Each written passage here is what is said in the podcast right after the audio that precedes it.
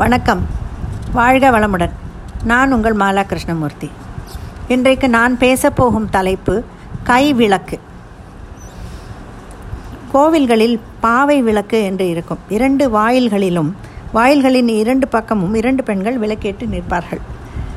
Florence நைட்டிகேல் என்ற அம்மையார் உலக யுத்தத்தில் காயமடைந்தவர்களுக்கு கையில் விளக்கு ஏந்தி கொண்டு வந்து சேவை செய்வார்களாம். என்ன ஒரு உன்னதமான சேவை? கை விளக்கோடு அந்த அம்மையார் படம் போட்டு அவருடைய சேவைகளை பாடமாக படித்தது நினைவுக்கு வருகிறது. அந்த காலத்தில் கரண்ட் வருவதற்கு முன் கை விளக்கு தான் வெளிச்சத்துக்கு. அரண்மனை வீடு கடைகள் என்று எங்கும் விளக்கு அந்த விளக்குகள் தான் பயன்படுத்தப்பட்டன.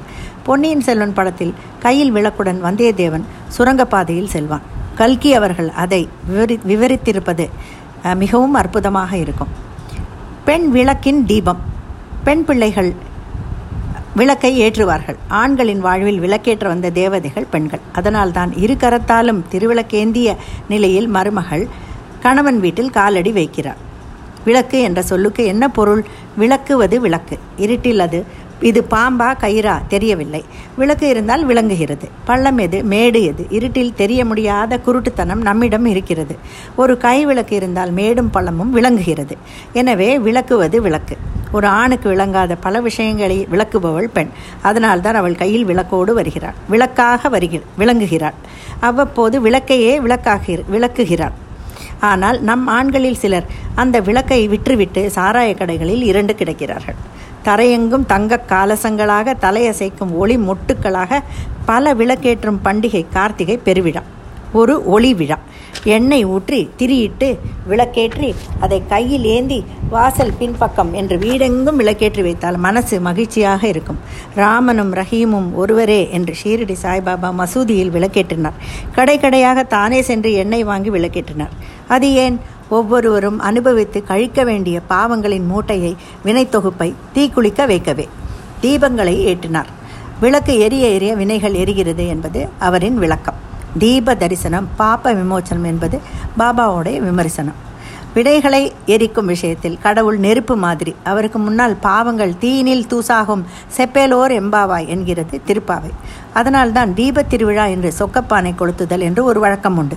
பனை மரங்களை நட்டு பனை ஓலைகளை சுற்றி கட்டி உள்ளே மத்தாப்பு வெடி வகைகளை குவித்து தீயிட்டு எரியச் செய்வது வழக்கம். எரிவது பனை அல்ல வினை. பல ஜன்மத்து வினை என்ற பாவனையோடு கொளுத்தினால் பலன் உண்டு. இருள் கிழிய சமரச சன்மார்க்க ஜோதி என்று விளக்கேற்றியவர் வள்ளலார். ஆதியும் அந்தமும் இல்லா அருட்பெரும் ஜோதி என்ற மாணிக்க வாசகர் திருவாக்கை அருட்பெரும் ஜோதி தனிப்பெரும் கருணை என்று தமிழிலிருந்தே தமிழுக்கு மொழிபெயர்த்தார். ஜோதியே இறைவன் என்று போதித்தார்.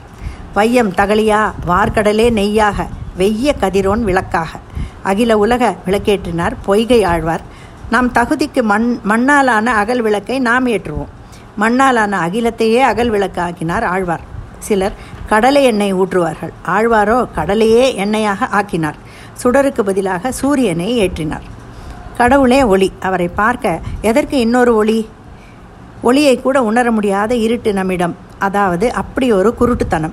அதை உணர்த்த விளக்கேற்றினார் ஆழ்வார். அன்பே தகலியா ஆர்வமே நெய்யாக இன்புருகு சிந்தை இடுதிரியா பூதத்தாழ்வார் இன்னும் ஒரு விளக்கேற்றினார்.